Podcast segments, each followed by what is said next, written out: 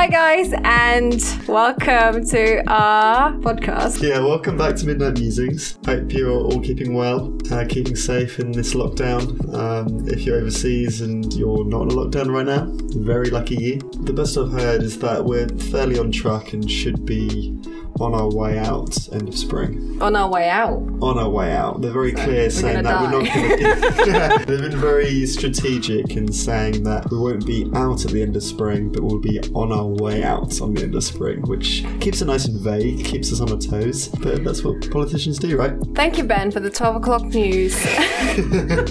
Christina with the weather. Christina? Today, we're going to talk about criticism. Criticism is, I think, a big topic that features in literally every single person's life and has a lot of negative connotations around it. Hopefully, we will be able to give you some practical tools on how to deal with criticisms as and when you receive them. So, yes, without further ado, let's get started with the podcast.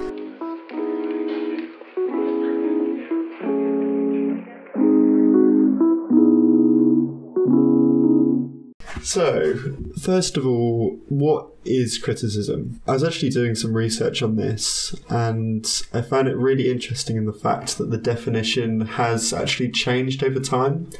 So, the Latin word that criticism derives from actually just simply means a critic is a, a judger or a decider. Um, and when you think of it like that, it's far more of a level playing field of giving a fair judgment or decision on something being right, wrong, good, bad, fair, true, false, etc. And actually, through different dictionaries and different definitions, particularly if you look online, it's become more and more negatively associated. And I think we're all very familiar with this. Like, if you actually Google define criticism, the first definition says words of disapproval, which I find shocking. It's, I think it's actually really unhealthy, and that's affirming this fear that we all seem to have around receiving criticism. So, first of all, I wanted to break down or or unpack with you guys is to try and create uh,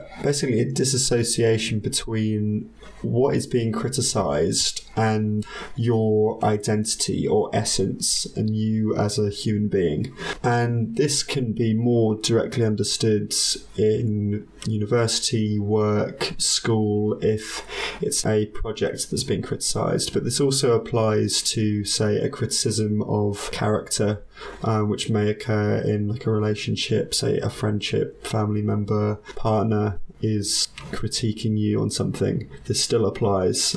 So I want to start off with a, a more direct example from university. That was very in your face criticism for me. I would have to present my work all up on a wall for everyone to see, and a panel of architects, researchers, and people with far more expertise in the field I was studying than me um, would critique the work. And some critics were constructive and helpful and would give an honest review of their thoughts on my project and would give critique or feedback which would allow me to take an idea further or to redirect my thinking in a way that they thought might be more fruitful. However, there were some critics that rather than focusing on how the work itself could be improved, strived to bring down me as a designer directly. And some would say, like, oh, they're just a harsh critic, and some people can take it and some people can't. Hmm, but actually, I would say that they are a bad critic because they're not focusing on the job at hand. They're not focusing on improving that project. Yeah. They're seeking just to try and identify that I'm not good at what I do mm-hmm. and try and bring down my self esteem, etc. And that is not constructive or helpful. And it's in these cases that we can easily become very sensitive to criticism and be hit negatively on our emotional well-being. I just wanted to ask whether that person that you felt criticized negatively by, what was your relationship with them like? Did you know them very well or? Um, so in a lot of cases, I didn't know these people um, before the presentation or meeting. Mm-hmm. Um, but sometimes, yeah, they had maybe a reputation within the school Right. for being harsh critics, and Right. I was already aware of that. And and what was the general perception or re- your relationship with the person that constructively criticized you or was kind to you? Again, so I may have never met them in my life and knew nothing about them, or in some cases, I did have a relationship and that was more positive. Yeah. It's really interesting because I want to say that I feel like people are more likely to take criticism from someone that you already respect mm. and someone mm. that you already have a relationship with. And also, you touched on a really good point there where you said that, you know, perhaps a harsh critic has impacted your self esteem in some way. We'll probably touch on this later on about how to regulate your reactions to criticisms. But I think that's a really important point. It's like not just that there's criticism happening and whether you perceive it's just or unjust, it's the fact that there's two things at play. There's you and your self esteem. That's one thing. and then there's also the other person who's criticizing you. Mm. And they've got their own baggage, agenda, intention, sure. emotional state, that moment. So there's so many factors. I was going to say that it's really important to understand whether people's intentions and motives um, serve you in a good way or not. Someone who says, for example, like, that dress doesn't look very good on you. Some people who are very sensitive to criticism would be like, oh my God, why would you say that? And some people would be able to be rational enough to think, okay, well, they're saying this because they're trying to protect me as a friend. You have to really gauge your own feelings and intuition Yeah. to know whether someone's intentions are right for you. Yeah, you can't take all criticism as gospel. Like Cris was saying, you need to be able to pause and evaluate and question okay, like, who is this person to me? Do they have my best intentions at heart when they're giving this criticism? Or actually, is this more about them than about me? And yeah, that is really important in terms of being able to, to manage and process criticism, I think. And I guess almost as a an opposing or another side to the same coin is that say there is a piece of criticism that you receive from someone and you do evaluate it and it is untrue or unfair you still need to question okay i know that isn't true to me but is that how i'm showing up to that person Yeah. Of, more often than not, you are. yeah, and that's the reason that they're saying it. So, for example, linking back to my personal experience of presenting work in a critics panel, maybe a critic says, I don't really see that you've researched this topic in depth. And you might think, well, no, I know that I've researched this topic in depth. But then you, you look at the work you've put on the wall or think about what you've spoken about instead, and you think, okay, well, I know I have done the research, but actually I haven't made that clear in mm-hmm. my presentation. And actually, then it's a question of communication. Yeah, and it reminds me of a book that we've read before. It's called The Miracle Morning by Hal Elrod. bit marmite with people, isn't it? Yeah, It's, I feel like it is, um, but we really liked it, didn't we? I think we took away the important bits, one of which is linking back to what you said about how you're showing up to people. And one of the things that Hal Elrod did was basically he emailed everyone he's ever known in his life, whether it's an ex girlfriend or an ex colleague or, you know, a relative or whatever. And he's literally said to them, tell me three things that he could improve on.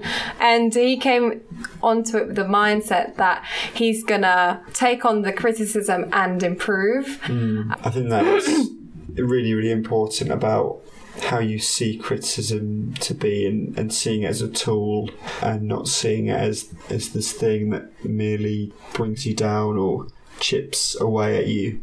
And actually criticism offers opportunities opportunities to grow to improve something. And i guess ultimately that has to come from a place of true understanding that you don't know it all that you don't have all the answers and that you can't know all the answers on your own whether that's with work uni or whether that's within a relationship and just being able to be your best self and live your best life.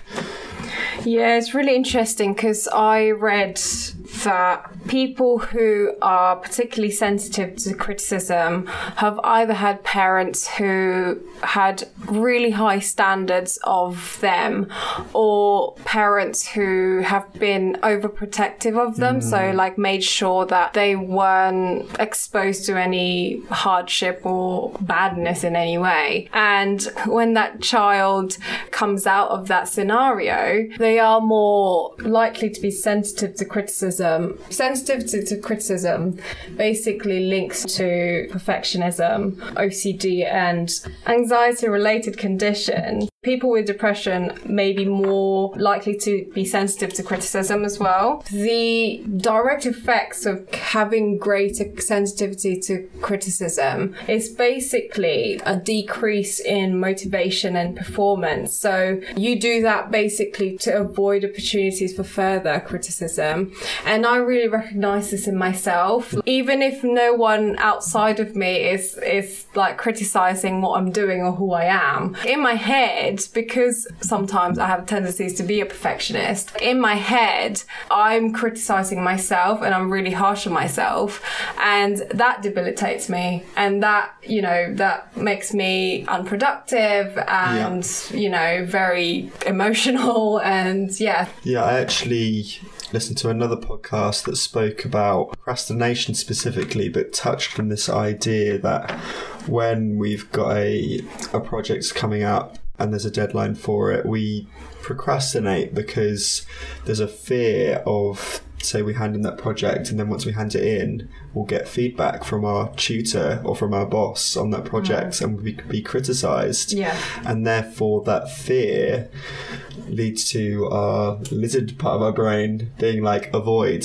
So what do we do? We procrastinate and we put off the work. And we don't do that work until the fear of the deadline itself and losing our job or failing the project overrides that fear of the criticism Really, really interesting. That's from a podcast called How to Unfuck Your Brain, um, specifically for lawyers. So, any lawyers listening in, go check that out. Mm. I cannot remember the name of the podcaster, but you're welcome yeah. for me plugging your podcast.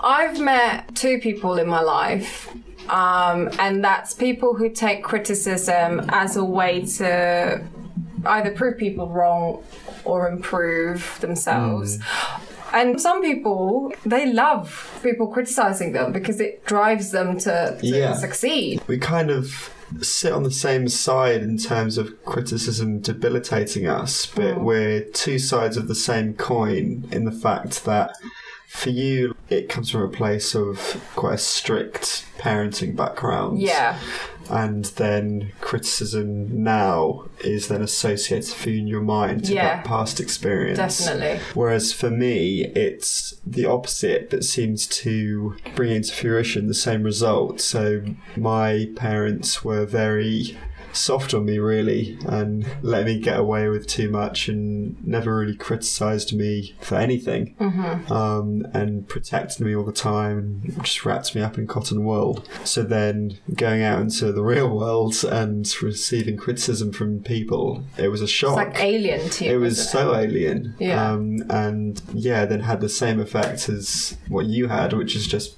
stopping me right in my tracks, be like, oh my god, like, what do I do with this? Yeah, no, that's really interesting. I'm reading this book called The Body Keeps the Score. One of the things I read on there, so how we react to danger is basically governed by the limbic system. It's basically our emotional brain. And basically, what this does is it's pre-programmed for us to plan our escape when we sense hmm. danger. Yeah, so the book talks about like the three levels of safety and basically um, how what happens there is when we feel threatened, the first thing we do is turn to like our friends and like the social aspect of our lives. So in nature, that will be like when howler monkeys literally signal other howler monkeys of mm, sense of mm. danger to protect themselves, right? But then the second bit is if no one comes to our aid or we're in immediate danger, basically we react in more of a primitive way in yeah. order to survive. So that's the fight or flight response. Mm. Um, so that's like fighting off our attacker and, and things like that, or running off away yeah. to some, yeah. to safety. But then the third bit is like if we can't get away and we're held, held down or trapped, basically your being preserves itself by shutting down or like literally giving off as little energy as possible. Wow. So like I'm gonna give an example of bullying at school. Yeah. So say for example you're walking with your friends and the bully comes up behind you and says something horrible to you. The first thing you're gonna do is look to your friends for help. True. And yeah, that's yeah. the first stage. And then the second bit, if mm. your friends don't say anything to, to give you any help whatsoever. So the second thing is you say something back to the the bully, and then the bully then retorts back with something even worse, and that causes your friends to snigger, and immediately you're gonna feel cornered. So that's the third stage, mm. um, and yeah, so the thing that you do is basically you crumble and, and die inside, right? And yeah. I've I, I've been there. I've been there yeah, many times yeah. before. Like you know, having experienced bullying, um, it's it sucks when when your friends can't even save you. No, because that's no. your place of safety. Yeah, and I think a lot of people that have experienced bullying, after a while, you when you get used to experience the, this kind of like over criticism or overbearing criticism in the form of bullying, you kind of skip to stage three. Like the moment someone says anything, yeah. you just immediately shut down. Yeah. You go into survival mode and preservation modes and you just shut everything off, which obviously is really, really unhealthy. And I think you actually, Cris, you identified another really interesting point within criticism, um, which links into like ideas of belonging or like when sides yeah. are taken. Yeah. And like I say, if someone makes a remark and your friends then go and laugh, mm-hmm. you lose that sense of belonging and it reaffirms this idea of like, oh, someone's criticized me and that's now ostracized me. Yeah. Um, or marginalized me. And we can still feel this outside of what's actually a negative context because obviously the, the bullying example is negative and that person is just trying to upset you or bring you bring you down yeah but this still happens within relationships, within the working world.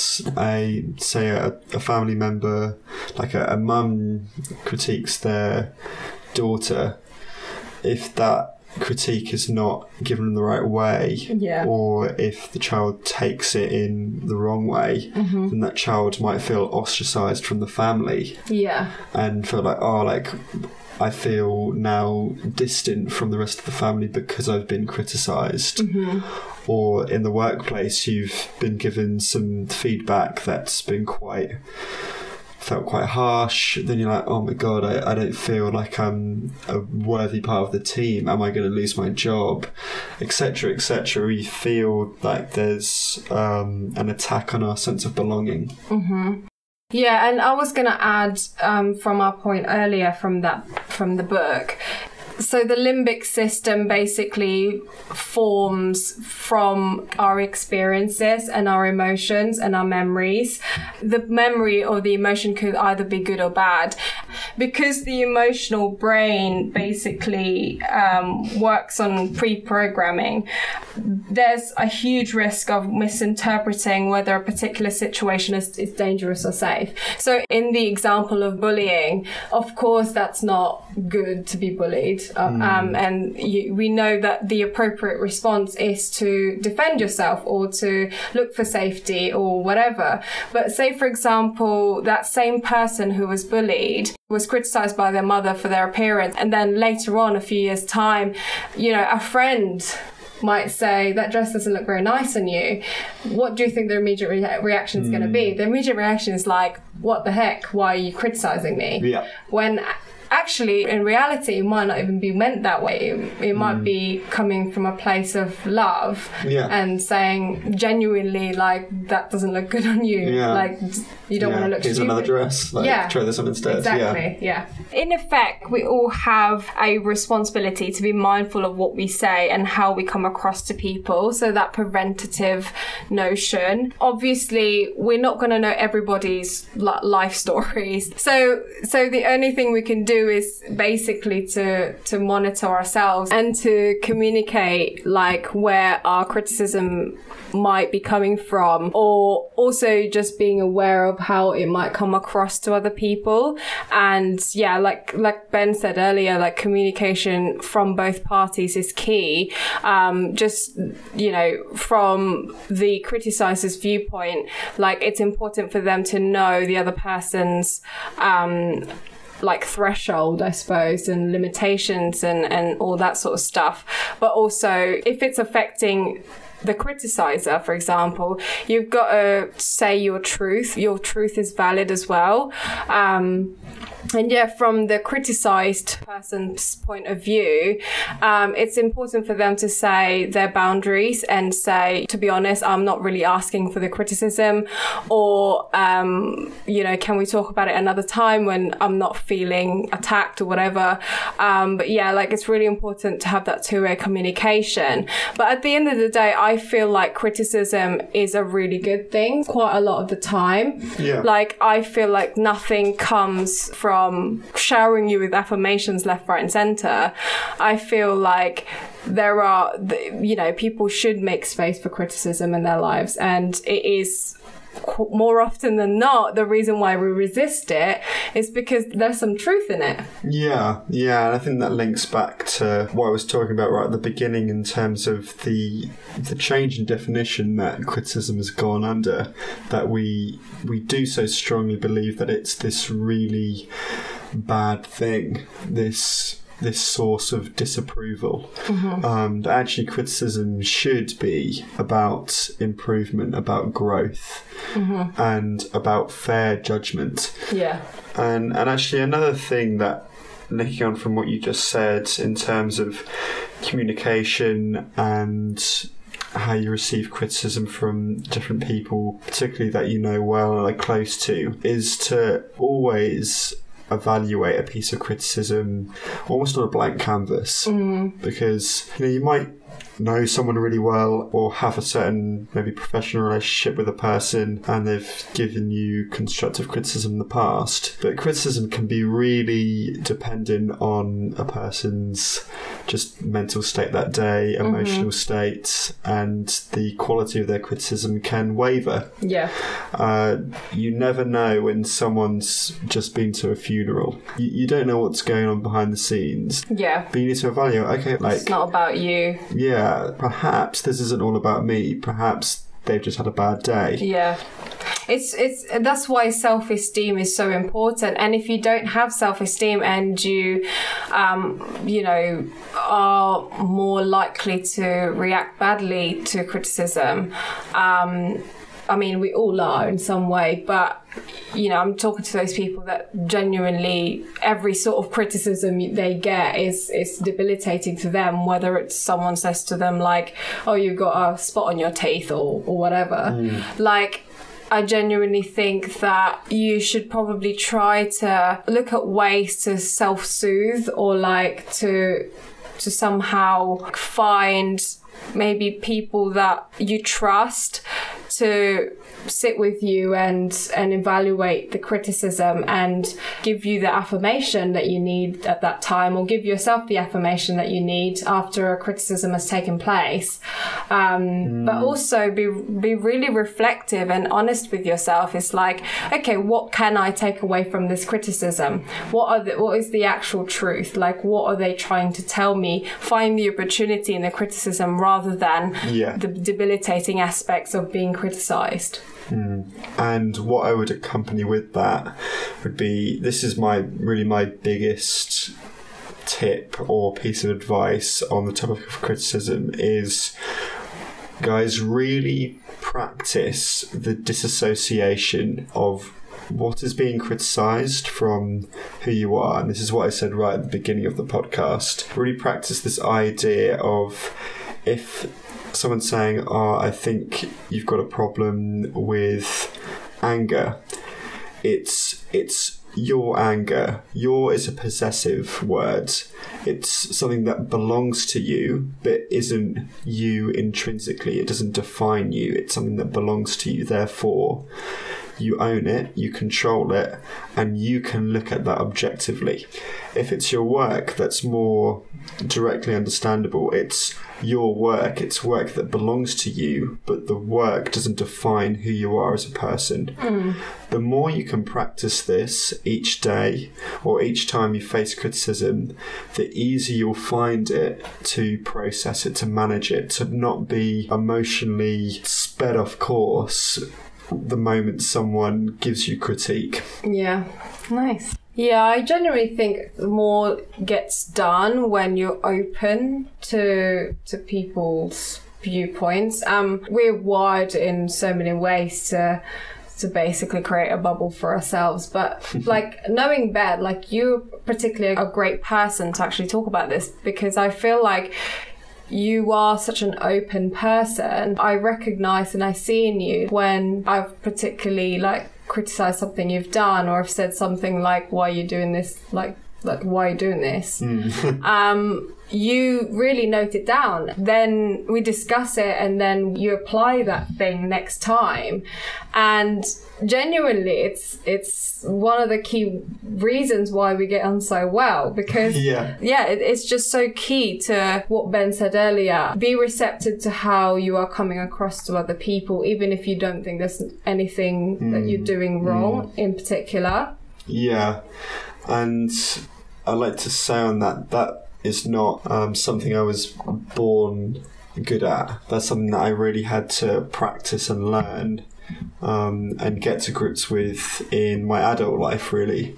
And people that have known me for a while and have known me well would have seen in previous re- relationships, like romantic relationships that I've had, but also equally in friendships, family, that my previous response to criticism was very much a passive one, and that I would feel very guilty that I'd done someone wrong or that I'd hadn't done something very well and, and beat myself up about it. you still sometimes do that Which, yeah, it But still I- remains. Yeah, 'cause I feel that before it ultimately still led to inaction. Hmm. That I wasn't responding. I would just stay in that point of feeling bad or sorry for myself or feeling like I've failed in some way, Mm-hmm. but then not moving forwards.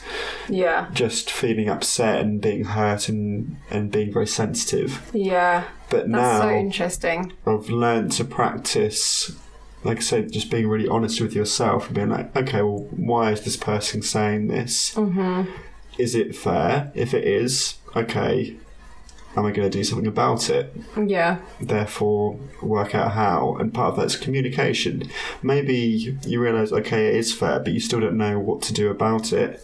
Then ask that person, okay, like, like how could I improve in this? Like, do you actually have maybe advice on what's the next step? And alternatively, maybe you are honest with yourself and you're like, okay, well, actually, I think they've said that because of their own prerogative. Um, and then but you're still showing up to that person in that way maybe there's still something you can do to try and make whatever that relationship is more effective Yeah, I feel like, you know, your sort of approach is really helpful, especially when, like, someone like me who is immediately gets defensive and then deflects the situation away from me.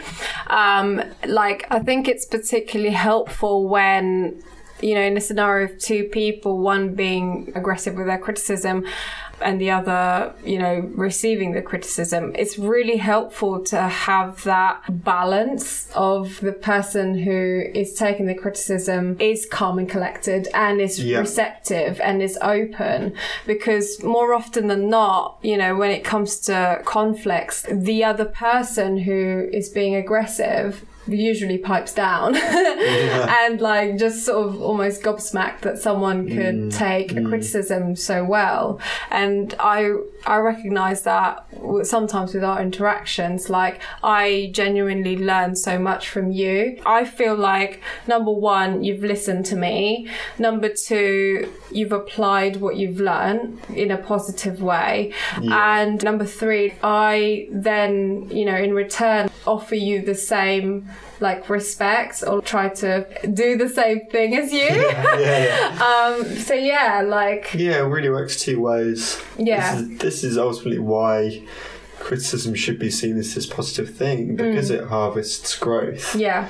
If you get people that, you know, one is a chronic criticizer and then the other one is a chronic per- yeah, like yeah, like either cries or um fights back. Like that's not a like a helpful situation or a fruitful one. No. And if you're finding yourself in that constant state of in your relationships, like it, you really need to evaluate whether you could be that person who, you know, is like Ben, who can regulate themselves and can be open and um, to criticism and yeah, can be perceptive of other people's feelings.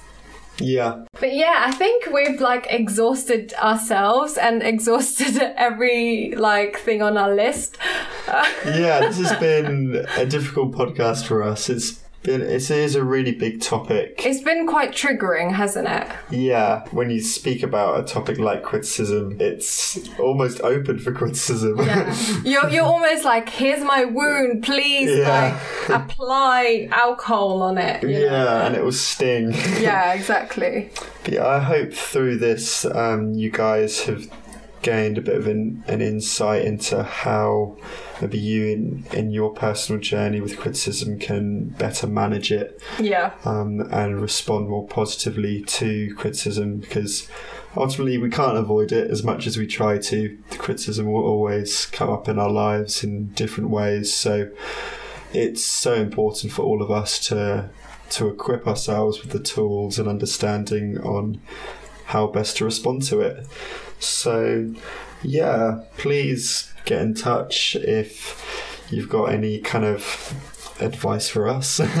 um, any Questions any well. questions, feedback, criticism. yeah i mean you know the beauty of this podcast is of, of of our podcast is that we are learning alongside of you i mean there's things that obviously you know we're individually researching but at the same time like you know we're all going through the same things and Yeah. we really want to highlight difficult topics as much as like even if it means that me and ben you know will sometimes like disagree Yeah, have yeah. a disagreement or or whatever because it's so triggering like our like our topic yeah, sometimes yeah. um but it's genuinely i feel like We're going through this for you because we love you guys.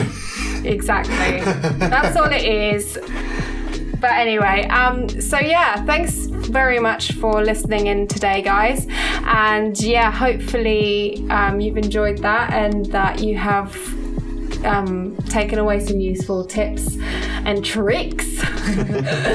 Um, so yeah yeah, thank you so, so much. And we hope to see you again next week. See you again, guys. Love you all. Love you lots. Bye. Good night.